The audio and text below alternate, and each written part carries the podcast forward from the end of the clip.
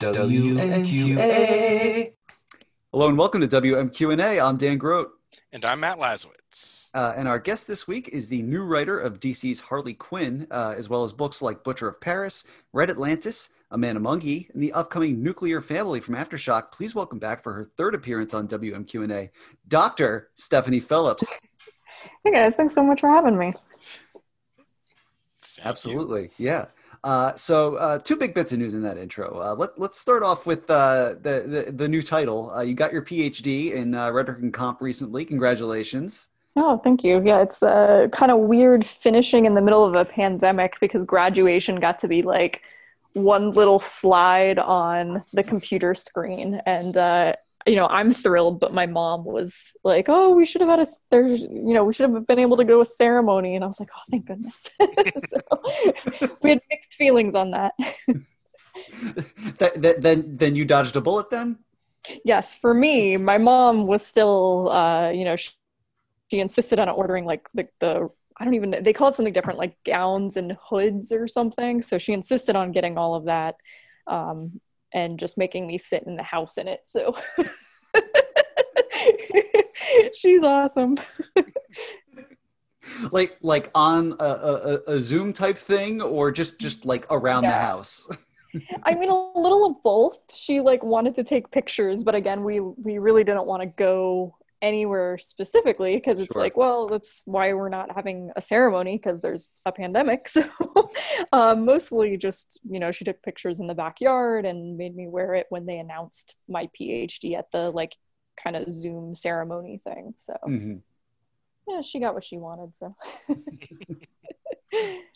now uh will will do you expect that your students will be more afraid of you now going forward um you know that's that's tough. I mean it's it's weird because everything is so online now that i'm just working with like faceless people. So mm-hmm. um you know I, I would say that like very seriously our mood right now is all of us myself students included are just like what the hell is happening?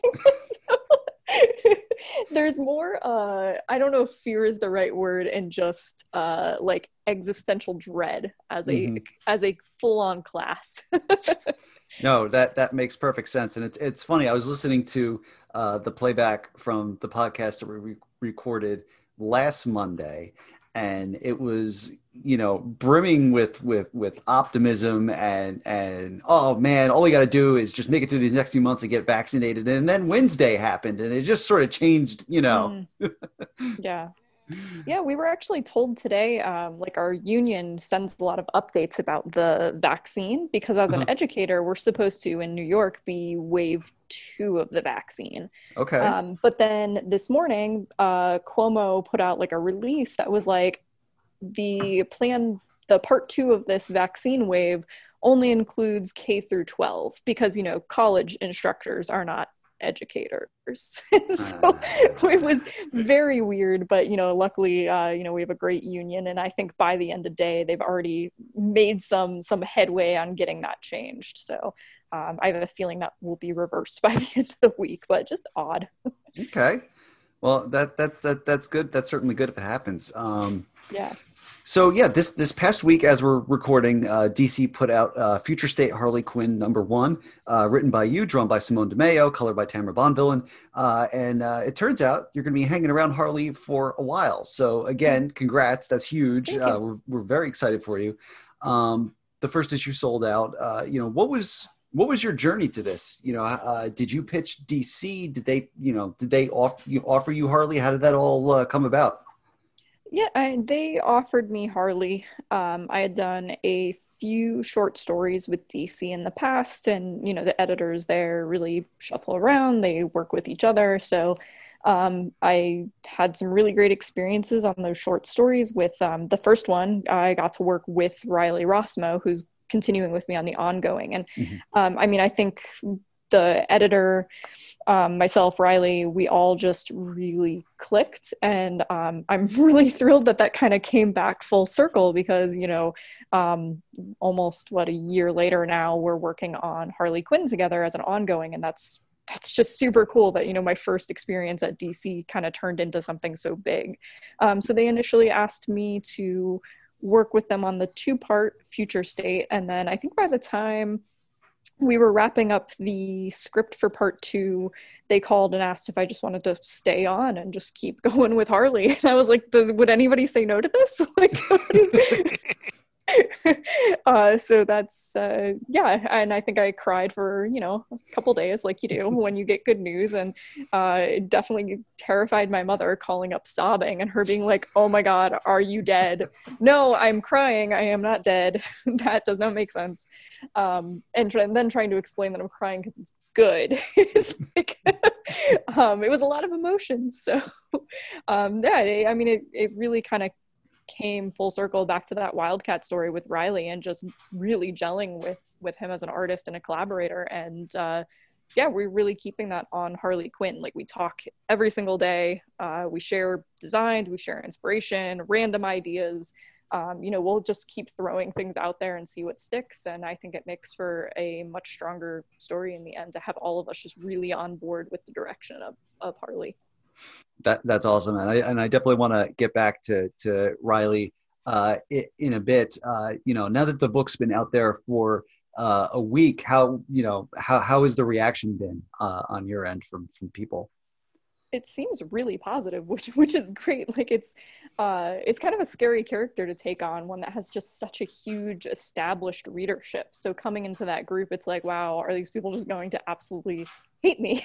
But um it's it's nice that it's been really positive and uh i think a cool community to kind of get to be a part of um you know meeting and talking with cosplayers and people that are just very invested in the Harley Quinn fandom and getting to kind of connect with them online is I think a really cool facet of writing a character this big which can you know definitely be daunting but you know mm-hmm. having these people that are like oh we like your take and we're excited for this and that's been um yeah it's been like energizing to take that back to a script and be like okay I think we're on to something really positive here um how far back do you go with, with the character with, with Harley I def I you know the first appearance for me uh, was in the animated series. I believe was the first time I I ever saw her. I watched that show religiously as a child, and I know that's the first time I saw her. And then um, I know around like college and then when I first started grad school, I went through this kind of Harley Quinn phase. Uh, I liked the fact that she had kind of this anti hero vibe and a PhD. And I was going, I had just started school for the PhD. And so that was something that I was like, oh, this is super cool. And at the time, I was working at a um, pottery studio where you, people would come in, like do parties, and they would paint pottery. But I was responsible for like the kiln and I would make sample pieces of the pottery to kind of put out on display. And I just decided I was just going to paint everything Harley Quinn. so, um, at some point, I had turned the store into like, uh, I don't know if you know those kind of like, where are you Starbucks mugs that have city landscapes on them or okay. cityscapes around them. I was doing like I did one that was Gotham and one that was Metropolis, and those were like our sample pieces. So um, it's funny because I think I, I still have the Harley Quinn mug, and my mom found it, and so she was all excited to kind of bring it back to this moment of like remember when you were just painting like black and red diamonds on everything, and I was like, yeah, that's that's really cool to to, to now get to pen that character. Uh, definitely. Harley is let's go with wacky. Uh, uh, her stories often tread a sort of fine line between you know superhero action and full-on slapstick comedy. Yeah. Um, how are you working to balance those two aspects of the character?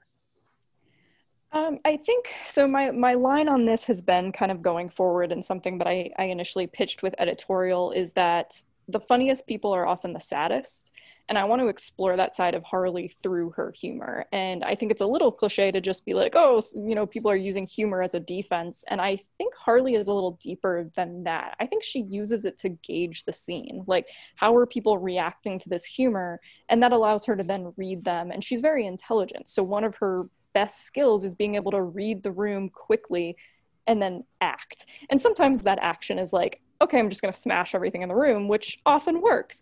And sometimes, you know, if in the case of Future State, where she can't smash things, she has to find another outlet. So she's really using that humor to kind of push Jonathan Crane and engage him in a way that he eventually just kind of breaks down. And I think that that's a really cool element to Harley is that she can do that and then get herself back into the position of being able to smash things with a hammer and a bat, which is, you know, obviously what we come for with Harley. Um, but I do want to add that other dimension of I do think she's one of the smartest people in the room at any given time, and I want that to really flourish with her.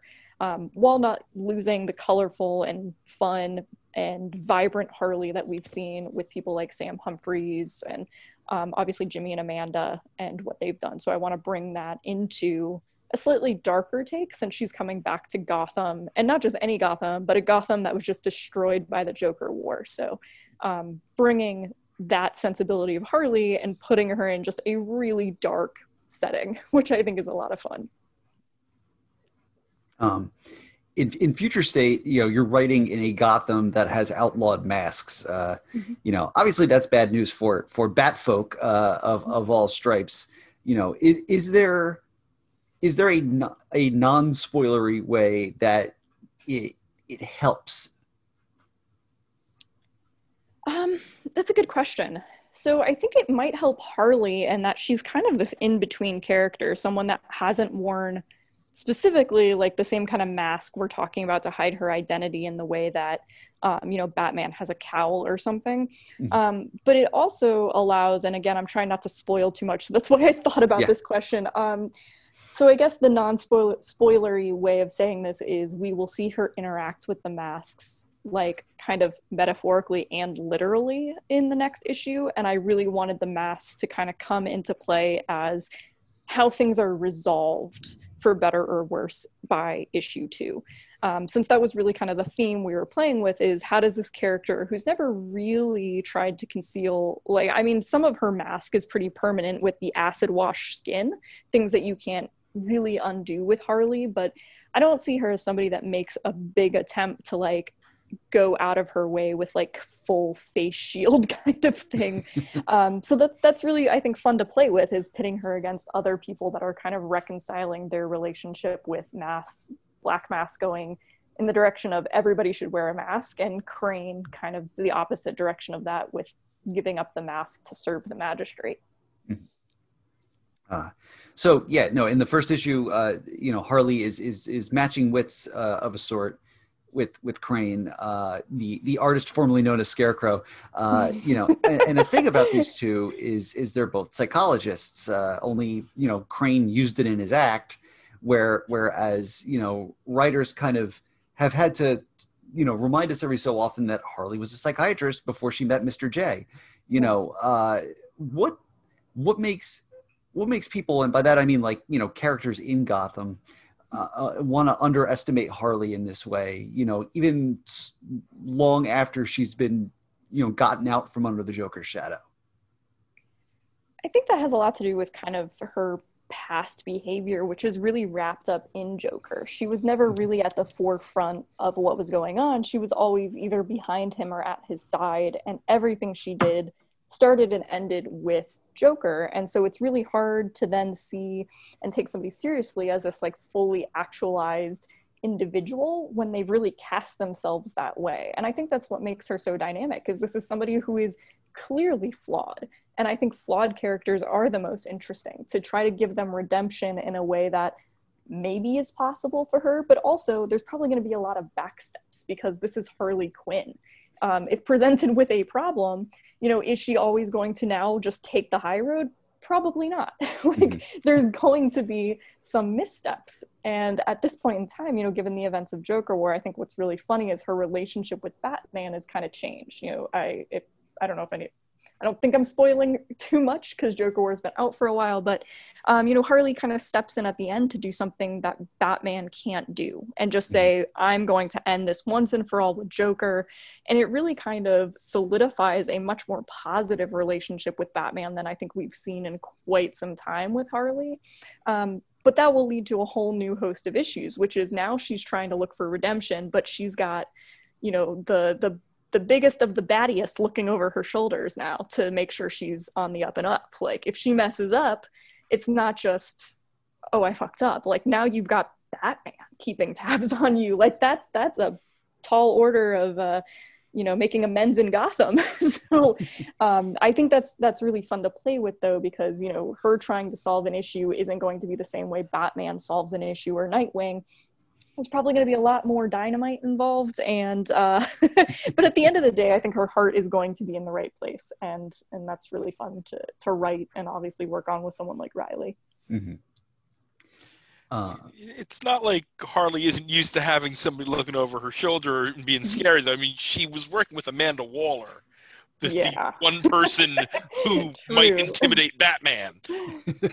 yeah, I mean, I would I would say like Harley has an interesting kind of uh, dynamic there, though, where she she did what she had to in Suicide Squad, and her records are you know officially wiped and clean but I think even the dynamic with Batman is slightly different here because she almost wants to make him proud. Uh, it's just she forgets every once in a while that the old Harley dynamic and tricks aren't always going to be the way to solve something. Mm-hmm. Um, so I think we're kind of at a point now where her her relationship turned a, a new corner with Batman, and she she doesn't want to let him down. Like Gotham's at a horrible point in time, and she's kind of finding herself accountable. So even though she wasn't with the Joker during Joker War, her stepping in to end it was her saying, you know, I I am partially to blame for enabling this really horrible maniac for so long. The least I can do for Gotham is get rid of him. And uh, you know, I think that's kind of in some ways what has uh, batman looking a little bit more favorably at her like you were willing to do something really drastic even if he doesn't agree with murder you were willing to do something so drastic to really save the entire city even if it meant that you go down with the ship um, so yeah I, th- I do think yes amanda waller is terrifying and batman is also terrifying but i do think that the motivation for harley to impress one over the other uh, drives her a little bit more in this series certainly. Um, reading the first, first issue, it, it, it, occurs to me, or actually it reoccurs to me, um, Gotham villains have some ridiculous names, like real names. Like, you know, Garfield Lynns, Lazlo Valentin, Oswald Cobblepot, probably the goat of, of all those.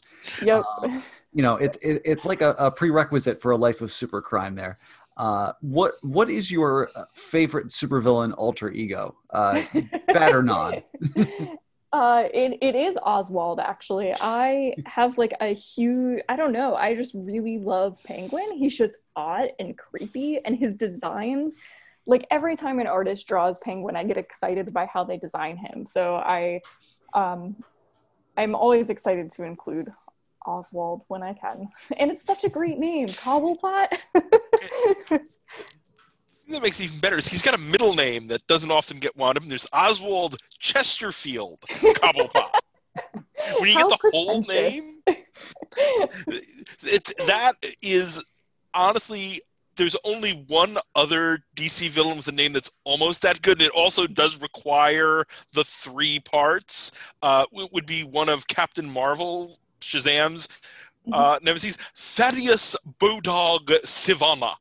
Wow. Again, there's a level of pretension which is both part of both of those characters. They're both these sort of I'm smarter than you, I'm mm-hmm. better than you characters. So you need the full name to really embrace just what a pair of pretentious dicks they are. but but Matt, awesome. Bodog is an awesome middle name. Yes, Bodog. That's like that's the kind of thing you try to get yourself called in college. Yeah, just call me Bodog. Bodog. oh, that's a great name. so, the first issue of uh, Future State Harley Quinn, you had a bunch of villains. I mean, we've already talked about Crane specifically, but you've also got uh, Professor Pig and Firefly and Black Mask at the end. Were you sort of given a list of the villains who were available, or did you come in with villains? because I mean, you know, Black Mask, ever since Ed Brubaker made him uber creepy, and thanks to the Birds of Prey film, he's got his own, you know, following. And Professor yeah. Pig is probably the most recent addition to Batman's rogues gallery that is sort of elevated. I mean, he's been on cartoons, he's been on TV, he's been in video games. And I mean, Scarecrow's top 10. But there's also Firefly, who's, you know, got a great visual, but is rarely falls into that top 10.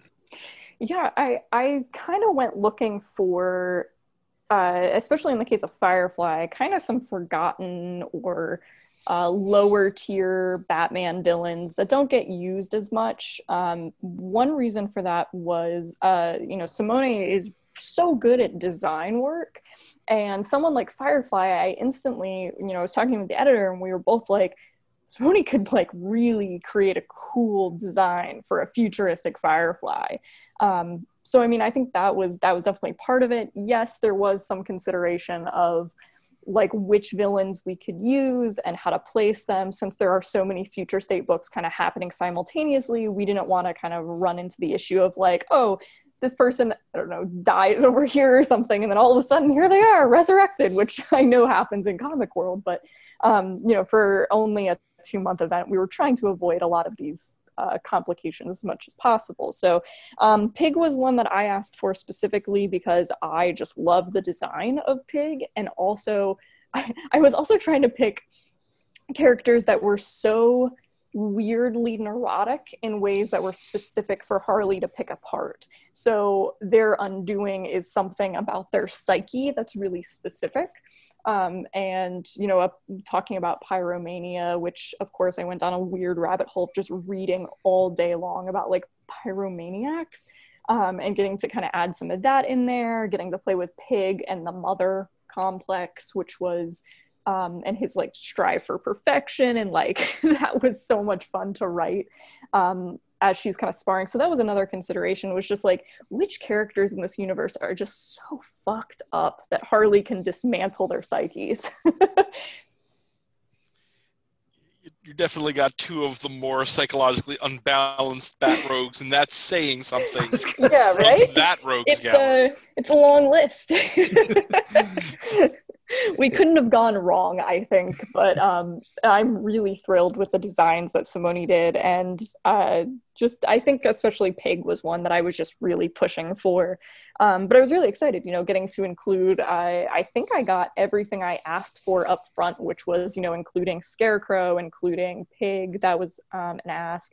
Firefly was between someone else and Firefly, and I cannot remember who the other character was now. Um, and then Black Mask we got right away, um, hmm. which I was excited about. So, um, and part of me wanting to do that one too is just like I wanted to write a character where I heard Ewan McGregor's voice uh, while writing them, and uh, yeah, it was selfish, and I'm not sorry. So.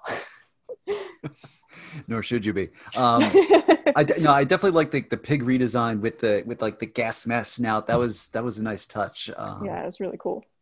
So, uh, considering this is a, a line-wide event and you're sharing a sandbox with, you know, next Batman and Dark Detective and and, and all the backup stories and everything, you know, how much uh, you know free reign did you have to design the the future in your book? You know, did you have to go in with like, you know, were there a lot of ground rules going in? Um, you know, I think there was actually a lot more room to play than I expected. Like just a lot of cool design work we got to do, like designing the uh, magistrate's prison that Harley's being held in, and like wanting to make something really sleek. And I think I told Simone like. I just want like a lot of glass, something that's really sparse, really open. Um, you know, as opposed to I think we're used to seeing in Gotham a lot of like kind of dirty, um, dark, like wet prison cells. And it's just, I wanted the exact opposite. Like the magistrate is someone with a lot of resources and a lot of money. And I wanted that to be really clear in all of the design. And we got a lot of room to play with that. And I think, you know, again, someone who just nailed it. His design sense is really, really incredible. Um, so that was a lot of fun to see to uh, see that come together. Um, I was given some scripts from like other writers just to get a sense of like here's where other characters are at this moment in Gotham, especially since um, I think there are some places Black Mask appears besides ours, so like making everything kind of match up. And I actually think that that's really exciting, especially moving into Infinite Frontier, this is something we're doing as well, which is really making like a unified Gotham. Like we all talk to one another. Um, we have you know calls all the time to just go over like here's what happens and everybody's like next issues and what our plans are for the next few months. That way we can kind of make everything sync up. So I think that's really cool because it's almost like a, a giant sandbox for the readers too, where it's not like when two things sync up, it's like a coincidence. We we planned a lot of this months in advance, and then seeing it all connect like one gigantic puzzle is, I think, going to be super cool and good payoff for fans too. As someone who came up reading bat books in the 90s when you had the same three writers on the three core bat books for something like seven years and their plots all weaved in and out of each other's that yeah. sounds incredible and it makes me so happy. I miss that feeling. Yeah. Really i think it'll be cool and it is to the point also where like I don't see any reason why you couldn't pick up Harley and just read Harley and have any issue with that. Like there's there there's very little of the like see issue whatever from somebody else's run. We're really trying to at least in the lines that I've seen kind of minimize some of that. There's a lot of alluding to the Joker War because again, we're really post Joker War and this is seeing what's going on in Gotham at that time but I think it would be silly to be like, uh, these characters all live in the same city and never run into one another, yet have really complicated relationships and pasts with each other. So I'm super glad that, you know, that's a big consideration for all of Gotham is, um, you know, communicating between the creative teams and building something really unified. Um, you know now now that you've you're you're you know doing a lot more with with dc you know are are there ways with working you know with dc editorial is different from from say you know when you're doing a book at, at aftershock or dark horse? Hmm. Uh i mean i i think for me personally i just i like the editorial experience because sometimes i get like way too in my own head. So having this other person that's super invested in the story is exciting for me because i get to go to them and be like hey i had these like ideas. Which one is the best? Which one is really stupid? And kind of have somebody else like calm your mind down a little bit. Like make you know that you're not way out in left field and doing something like wildly stupid uh, which is really nice. And also the editors at dc the amount that they know about dc like from the beginning of DC to now is like sometimes I just want to sit there and quiz them. Like there's no way you just know all of this, but they do. And it's incredible because like as much as I have grown up my whole life reading DC and would say I know quite a bit about DC, I mean, it's an extensive universe and just keeping track of like you know, I'm, I'm working on something today that includes a lot of Gotham villains, but it becomes like, which ones are dead? Uh, which ones are in prison, which ones are at large. And it's like one of those things where the editor just like snapped right into like Wikipedia mode and started reciting where like 10 different villains are in Gotham at one time. And I was just like, this is incredible. Thank you. um, so that, I mean, that's really cool. Like having editors that are all in one big shared universe and seeing how everything connects in that way i find that really exciting um, obviously with creator owned stuff i think there's a lot more of like it's harder to say that I am specifically wrong and like bringing in a character or something because I created them. Mm. So I think it is a lot more open. Um, but I, you know, I think there's benefits to both, and I like writing both ways to be honest. Like I, I do like some of the sandbox play, and that's because you know, again, I grew up with it. Like if there are instructions for like how black mask operates i think that's cool. Like absolutely. I don't you know i don't want to write a black mask who does something wildly different than what black mask does because that's not black mask if that makes sense. Uh, I, I, do like the idea that you could just randomly you know like fire a character's name at an editor and they'll just like yeah. shout where they're at. Like you're just on a call in the middle of talking to them you're just like amygdala I'm gonna start this and just see how long it takes for them to catch on that I'm doing this.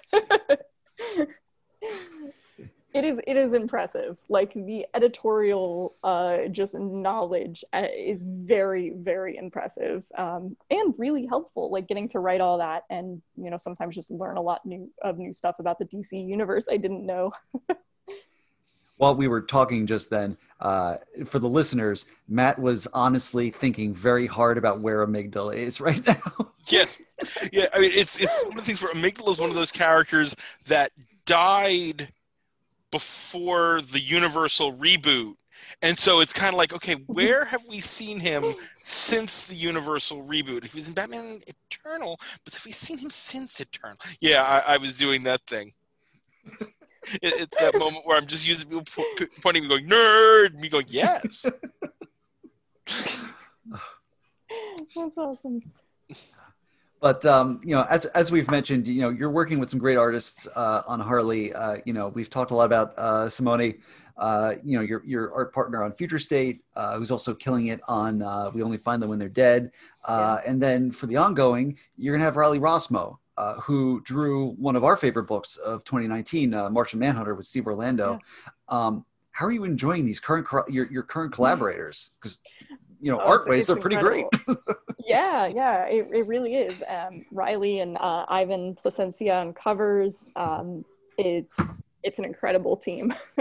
um, Riley is, is really fun to work with, and we already had that relationship kind of coming into this. So um, it kind of feels like you know there was no real like introductory period we just from day one like you know the minute we both found out we were on the book we were already like here we're doing this back and forth like you know just texting all day long and um, you know it's it's really nice to have that relationship where throughout the day he can um, you know today we're doing some designs for a very specific building that will be new to gotham and just kind of going back and forth on even little things that are like window placements that will be used for something later in a story where i think that payoff is going to be so cool where i get to communicate with him where it's like something that might appear in issue two uh, but there's going to be payoff for the specific design you know in like issue eight where it's like we're thinking that far ahead in terms of what we're doing early on. And i think part of that is because we just we have such a good relationship uh,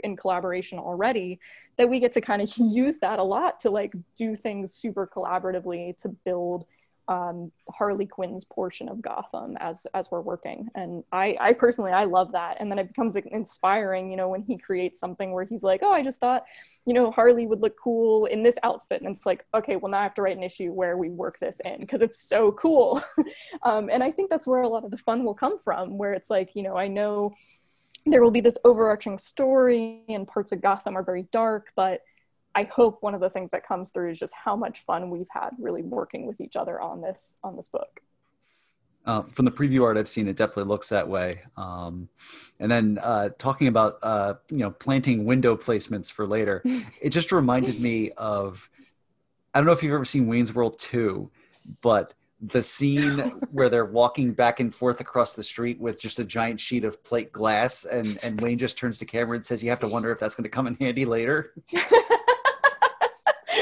yes. We need a line like that in the book so That's amazing.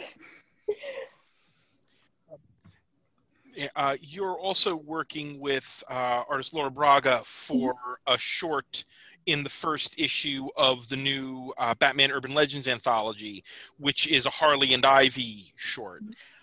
Is this, and I'm going to go with the terrible pun here, uh, planting seeds for things later in your yes. book?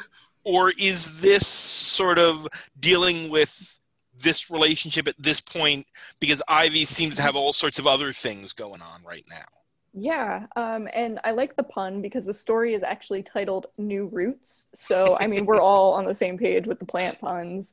Um, yeah, so I mean, the Harley and Ivy relationship is really important to me, and it's something that I want to, uh, like, it's not about just placating readers, but I want to make sure people know that that is a part of this universe. Like, that has not been forgotten, especially not by Harley. So, you know, if you don't physically see Ivy show up, you know, here or there, like here's what her presence is in Harley's life. And uh, so we wanted to create a story. Uh, and I think Laura is just an absolutely incredible artist. And I, I, asked for her specifically on this because she just draws an amazing Harley and an amazing Ivy. Um, so I, you know, I wanted to include this story that says, here's uh, like I think we're seeing little bits and pieces so far of where Ivy is starting to, all right, plant puns, sprout back up in Gotham. Um, but I want to know what that impact is on Harley's life specifically and where Harley is going to take that. So, so um, it's an eight page, kind of like a prequel, I guess. It kind of ties in, I think it comes out maybe a week or two before the Harley ongoing. And so I think it will answer, honestly, one of the biggest questions that fans have, which is where is Ivy going to be in this story? And I wanted to also answer, like, here's what the creative team kind of sees for the Harley Ivy dynamic as well. I just realized I did a little quick Googling that Laura also did the uh, Harley and Ivy Meet Betty and Veronica series. yes. That's awesome. yeah, she she's great, and her Instagram too. I know she's been drawing a lot of cool like pinups of of the two of them lately, and did a few that were like Christmas themed that are just really really gorgeous. So I'm I'm excited for people to see what she's been working on. Especially since the new 52 has sort of has has her profile has been so big in the DC universe, and she's been sort of all over the place. I mean, Harley, she was running with the Suicide Squad at the same time that she had her own ongoing, and the mm-hmm. continuity is never quite lined up, but right. nonetheless, that that gave her a really wide and expansive cast around her. Mm-hmm. Are we going to be seeing any of her, you know, Suicide Squad friends, any of those yeah. Conner Palmiotti characters, the Humphreys characters? Mm-hmm. Or are you kind of like, okay, I want to you know, not well, not throwing out the baby with the bathwater, sort of deal with Harley as she is now, and we'll see where maybe any of those wacky characters show up later. Yeah, uh, I mean, I think it's a little of both. So one consideration is she's left Coney Island, she's moved back to Gotham, uh, but that doesn't mean that this past that's been set up on Coney Island is just disregarded and forgotten. Like we definitely want elements of that to come back and you know reflect on her past in Coney Island. So seeing some of perhaps familiar faces um, and things from her past coming back for sure. Um, I will also say, you know, we're creating a couple of new things for the Harley universe that I think will um, tie into the larger Gotham and what's going on post Joker War in um, maybe a weird way, and I mean weird in a good way, hopefully. So, um, so I mean, it's it's a combination. We're definitely I want to bring in some of the the old. I'm a big Jimmy uh, Palmiotti and Amanda Conner fan. Um, so, you know, obviously I have a lot of cool stuff from their universe to play with and bring in. Um, well, also, like you said, some of the fun of Harley is getting to create weird situations, weird people, other characters for her to kind of uh, mesh with. Um, and so there will be some new faces as well. How much uh, Harley cosplay have you been uh, sent and or tagged in uh, since it was first announced that you'd be writing her?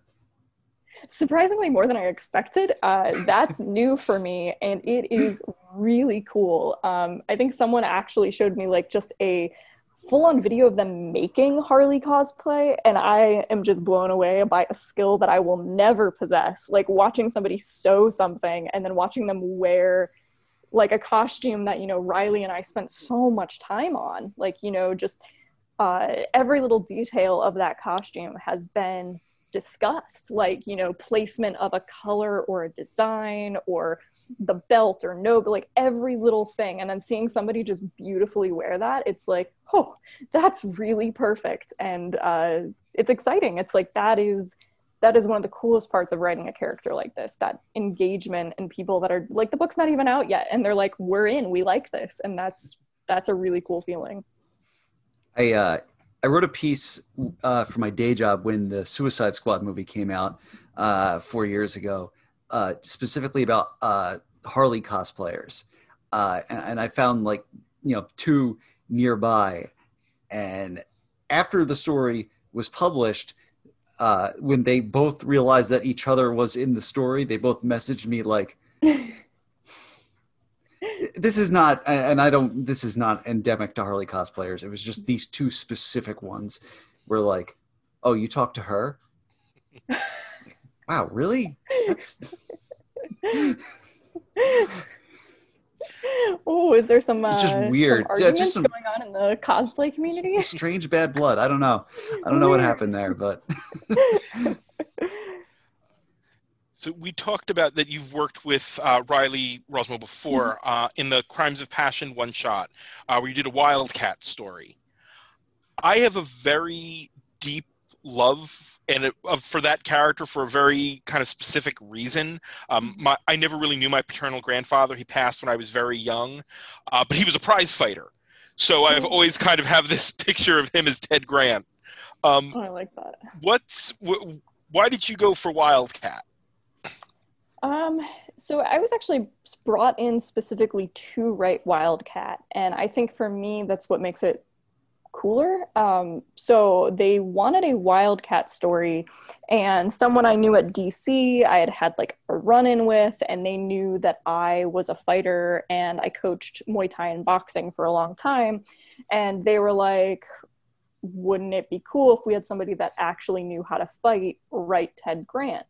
Um, and they they kind of brought me in specifically for Ted, and I could not be more thrilled that that was my first DC character.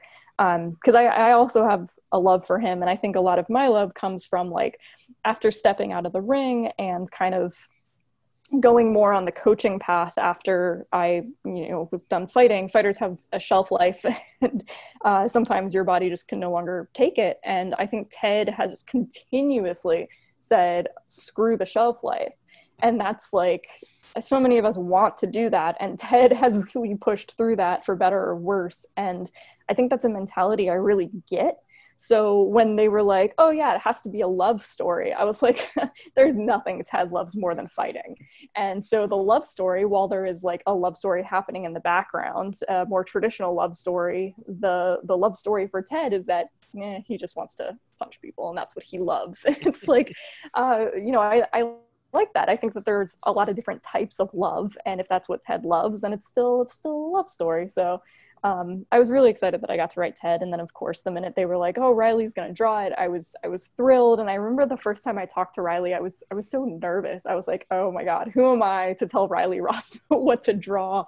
Um, but he was he was so nice and so enthusiastic about the story and working together. And immediately after, he was like, "We just have to keep working together." because um, we just we really meshed so um, i'm excited that a little while later, we were able to make that a reality. Cool. Very, very cool. Yeah. And on top of all of that, you just wrote the debut digital first issue of the new Wonder Woman anthology, yeah. Sensational Wonder Woman, which came out last week digitally and will be out in print in March.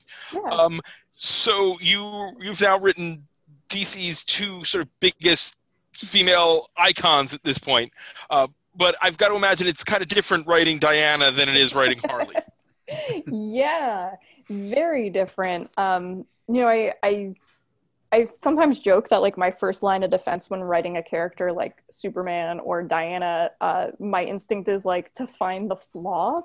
And I think with with Clark, it's even though he is an alien, it's easier because you have somebody that was raised in a very human setting that gives him a lot of human flaws. And even though i do firmly believe that he is the best of us like as that mirror to society clark is the best of us he still has some flaws. And some of those might be like how hard he is on himself um, or you know trying to save the world and having to reconcile with not being able to fix every single problem. And i, I think that's important to clark. Uh, diana is such a I don't want to say tougher because that sounds negative and that's not how I mean it, but she's so distinct in that she doesn't have that really human upbringing. She was literally raised to be nothing but a warrior. like this is who she is.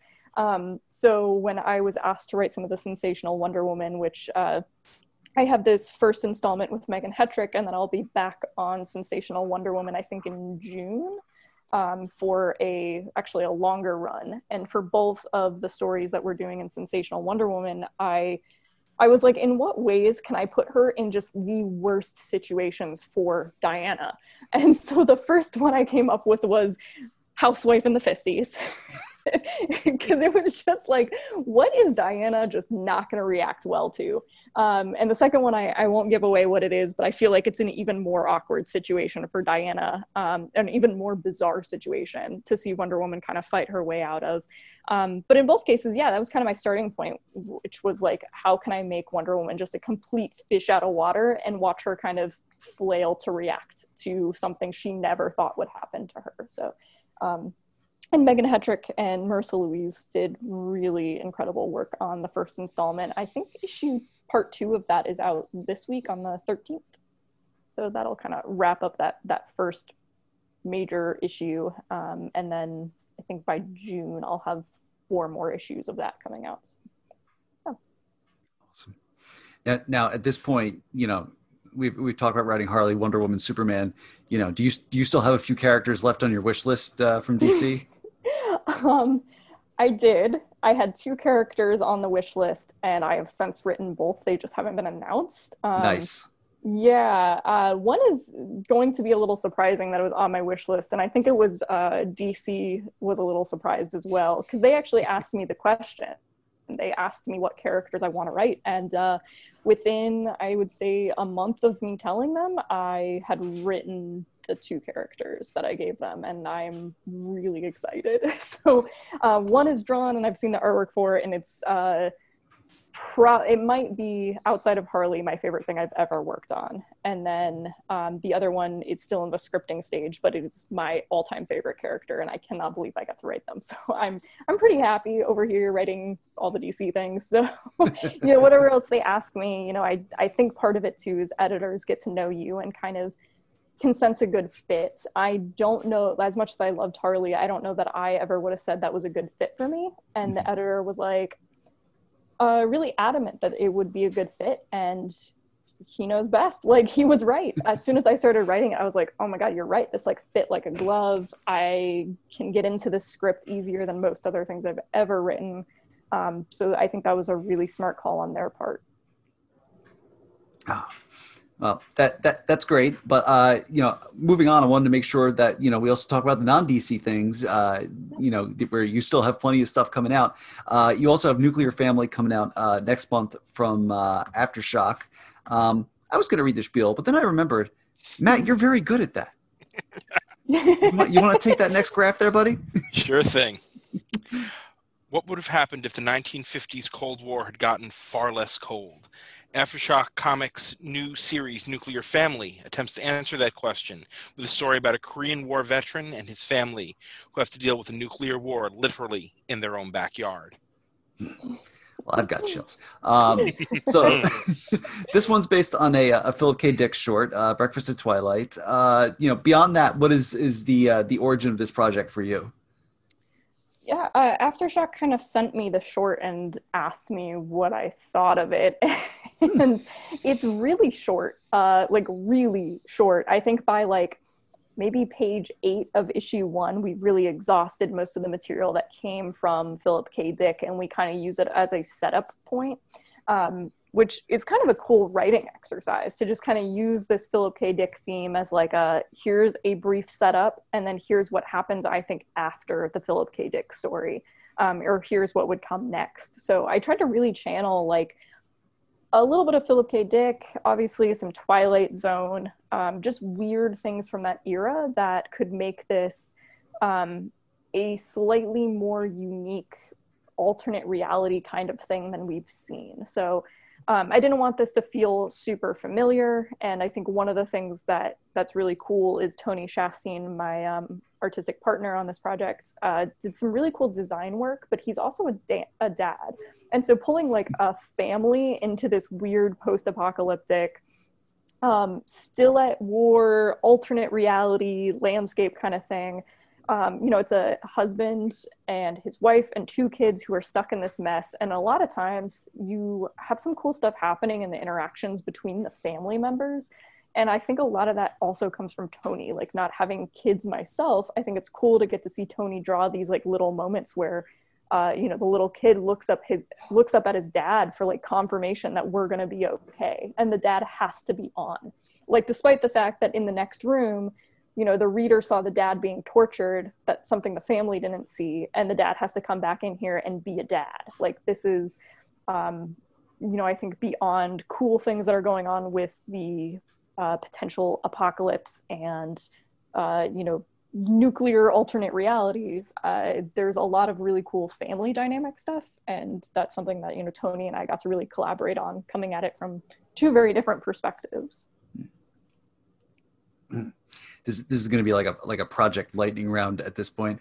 Um, you, you also got to take a crack at uh, rick and morty over at oni.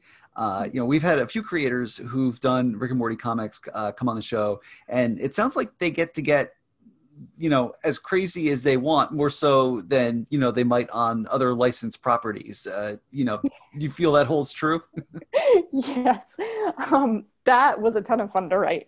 Uh, ryan lee is just an absolutely incredible artist and there are just pages where the entire page is just like covered in mutants because uh, we were, were writing the deathstalkers kind of spin-off. Um, so the Deathstalkers, for anyone who's not familiar, they are like these mutated, kind of like zombie-like creatures in a post-apocalyptic um, reality that Rick and Morty sometimes travel to. Um, so we're following Hemorrhage, the at the time the main Deathstalker, and kind of what happened after Summer left Hemorrhage, and it's it's really Hemorrhage's story that, of course, Rick and Morty will come and probably fuck up. Um, and it is still my favorite story of all time that the ending was changed because I was told by Cartoon Network that it was too dark. So. Okay. Wait. You were told by the people that make Rick and Morty that it was too dark? Yes. Hells, hells. um, so it's a little bit nicer now. Um, and I do have that in writing, and I'm very proud of it, like oddly proud of it. But um, like I, I, I, I do like what we changed it to, and I, I love the story as a whole unit. But I just think that that's pretty funny that I found a way for them to be a little squeamish. So. uh okay but also now i'm going to start the release the Phillips cut campaign yes. uh, all right. Uh, then we've also got uh, Taarna, the, uh, the the sort of badass poster woman for uh, heavy metal. Um, how did this How did this gig find you? I had done some work with Joe Illidge um, mm-hmm. when he was, or maybe, I think he's still with um, a Wave Blue World, and so I had done a YA book with Joe there, and then he moved to heavy metal and uh, you know he called me and asked me like what i think of taarna. And i you know it's kind of a leading question you know it's like well she's definitely badass and she's got a giant sword which are things that i quite like in a character. Um, and so you know he asked me if i wanted to help pen you know the relaunch of this character for for heavy metal. And uh, that was a lot of fun getting to yeah, I think it's very different from a lot of the stuff I write, which I like very street level, grounded, um, you know, something like Harley Quinn, where she's walking around the streets of Gotham, as opposed to Taarna, who is like a living embodiment of a universe mm-hmm. and like has to save dying sons. Like that's that's big. Um, it's very cosmic in a way that I haven't written before. So I was pretty excited to get to kind of take on a character that is unlike anything I've ever written. Um, and I think you know the artwork came out beautifully. Patrick Zircher is doing the first two issues. Um, and then we have, I'm actually not sure it's been announced, but there are two different artists that do the next two installments. So the issue comes out in like two issue portions with a different artist attached to each two issues. Um, had you had a lot of exposure to heavy metal or, or, or sort of the, the, the European comics magazine format uh, prior to this? A little bit. I mean, I read heavy metal. Um, I had some older issues of it. I definitely like some of the artwork. Like, you know, I, I liked Moebius a lot. So mm-hmm. um, I was pretty familiar with it. And I was familiar with the movie, but you know, watching it as an adult, as like someone that's about to write Taarna, and you like rewatch the movie, it's, it's very different. Like watching it as just like a, a fully formed adult, and you're just like, this is this was some wild memories what this movie was, and you're like, what the hell is this? Um, it's and I think that's part of the fun of heavy metal is just getting to try something completely out there. And that's heavy metal, like getting to experiment in a way that maybe you don't with other licensed characters. Uh, you know, I can go make Taarna like I mean, I think that's the first thing I propose she do is like, how is she different from another kind of galactic superhero? Here's Taarna turning a sun on. like that's that's pretty cool to me um, and it's it's something that's super cosmic and getting to explore her relationship to the universe that she both protects and embodies which i think is a really interesting dynamic for her as well um, that allows for a lot of empathy for this character in a way that's not just Superman can hear a bunch of people having problems. Taarna feels it. Like when she has to kill somebody, she's going to feel every single blow from her sword to this creature that is a part of her reality. And uh, yeah, I think that's a super kind of interesting dynamic for a, a kind of superhero. Sounds like a trip. yeah. you mentioned the all ages, uh, or the book from Wave Blue World, which is the all ages Avery. Uh, with uh, Dave Johnson co-writing and art from Marika Cresta. Um, this is your return to all ages after mm-hmm. Kicking Ice, which we talked about with you yeah. back in your first time back in the before times before the empire. Uh, uh, uh, have you missed that all ages uh, writing? It's really difficult and i mean i think that that's kind of a good challenge as a writer. I i feel like you know humor and things like that for adults you know if you add some swear words and things like that it's like oh here's an adult book with with teens or all ages. I feel like there's an element of being clever that is often overlooked when you're writing for adults. So it definitely makes it difficult. And you know you've got myself and, and dave johnson writing that and every other word out of our mouths is fuck. So um, it's like having to uh, having you know team meetings where the two of us are like brainstorming things it's like sometimes we have to be like oh no this is a you can't do that this is like a kids book so um, i mean i think it definitely makes it interesting because we took a concept that really could be YA or could be adult. And we really did decide we wanted to go down the YA route with this concept. And uh, I think like one of our big considerations for that is we're dealing so much with social media. And, you know, I look at my sister who's 10 years younger than me, I look at her relationship to like the internet and social media and how different it is compared to mine, or like spend literally five minutes on TikTok and get confused about everything in the world and feel like I am a grandparent. Um, and that was kind of the target here is like, how do I go learn about their relationship to social media? And that's really what I, what I want to portray, not my generation, not a millennial's relationship to social media, uh, which I feel like we were kind of in the very beginning of like MySpace, but like, what is it now? What is it to that generation currently? And um, so that was kind of our, our decision to go down the YA route with that one. And then uh, finally, uh, I think I saw this teased on Twitter today. It looks like you've got something out there with uh, Peter Krause, Ellie Wright, and uh, your frequent letterer, Troy Peteri. Um, when, when do you think that'll get announced? Ooh, um, so we've been promised that we get to announce it in like probably the next few months. It could be sooner than that. Um, so uh, it's it's another creator owned that is going to be um, like crime noir style. And uh, Dave is doing all the covers. They are absolutely like mind blowingly gorgeous. Like we actually had a call today where um, each cover has just been so amazing that we were like, do we want to change the order the covers appear because the issue like three cover was so incredible? We were like, do we want it to be issue what?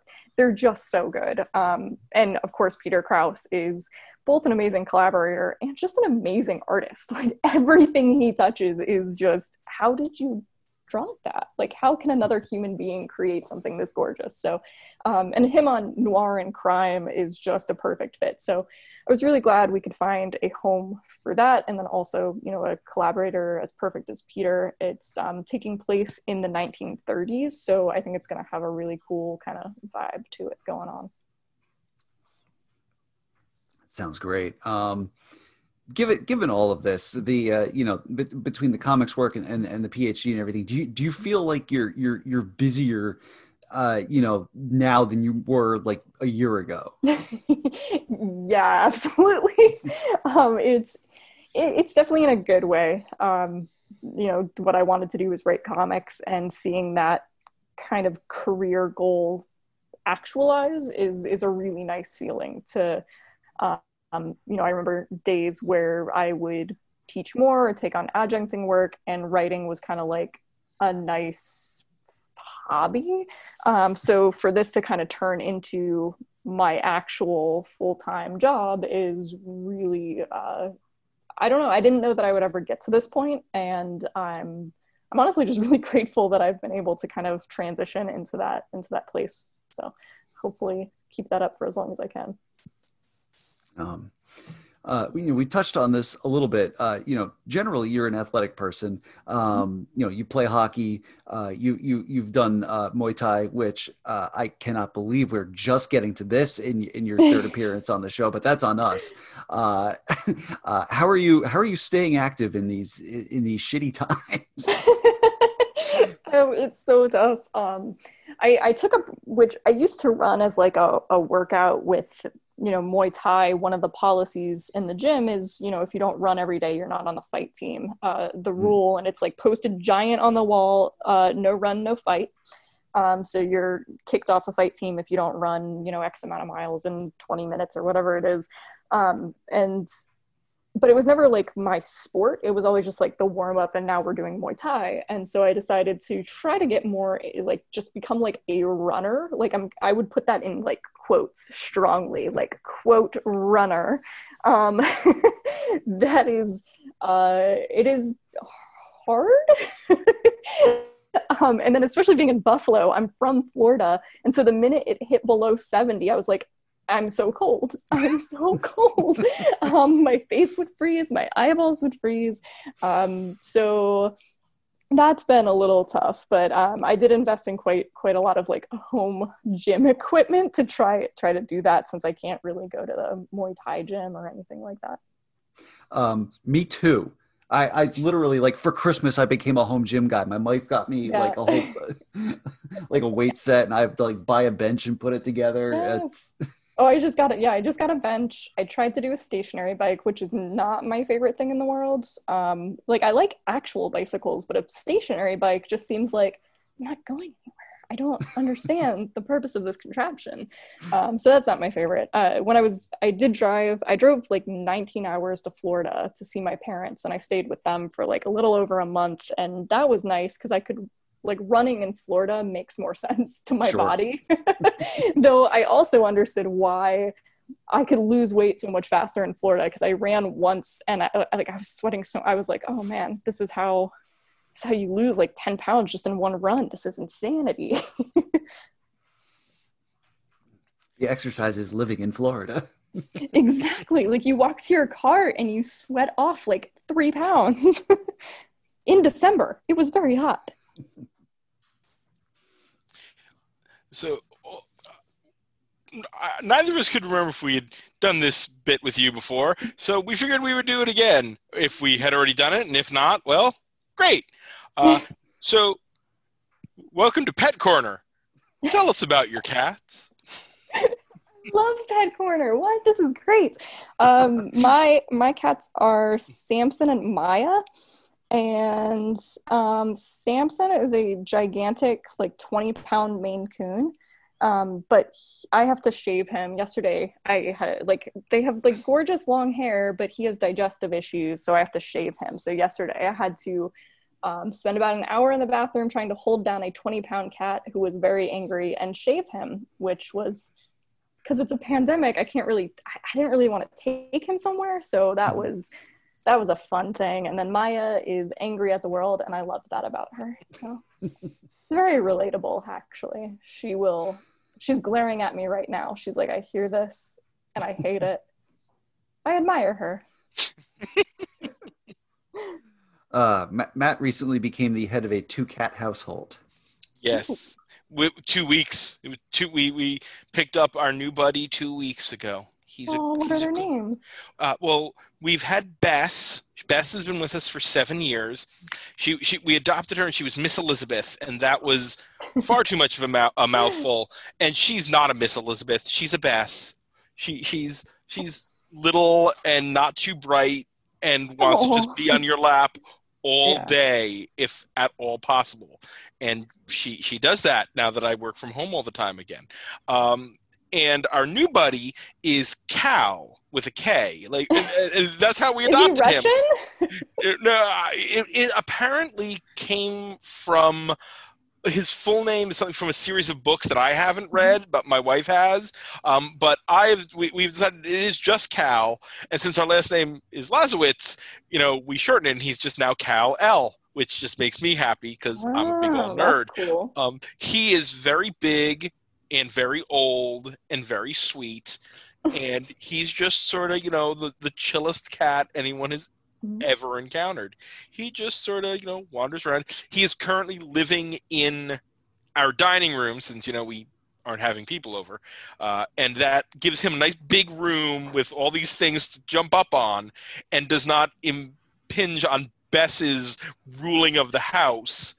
And now after two weeks they're they're fine or bess is finally not growling every time she sees him and is starting to get curious. So we're hoping that within the next week or so we'll be able to open the door and let them interact Mm, very nice. Yeah, you'll have to let me know how that goes. I introducing new cats to one another is always terrifying to me.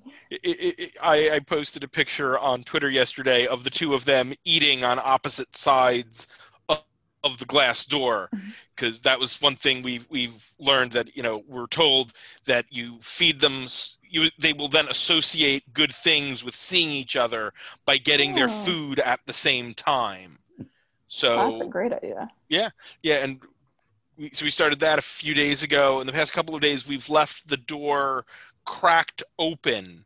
Not we've left it sort of jammed so they can't actually or bess can't get through. Because even Mhm. though cal outweighs her by three or four pounds she's going to be the alpha when they interact because she's much more high strong Yep, that's how mine are. The the little seven pounder is in charge of the twenty pound cat. So and, and they're both seniors so neither of the, they're both they're both elderly and they both have kidney disease so Mhm. we're you know i mean neither of them are anywhere near like the end stages of kidney disease but they're both you know neither of them are you know going out there being wild little oh, hey bess she just wandered she just kind of wandered in walked around under the bed and then popped out again uh, which is you know her way that's great.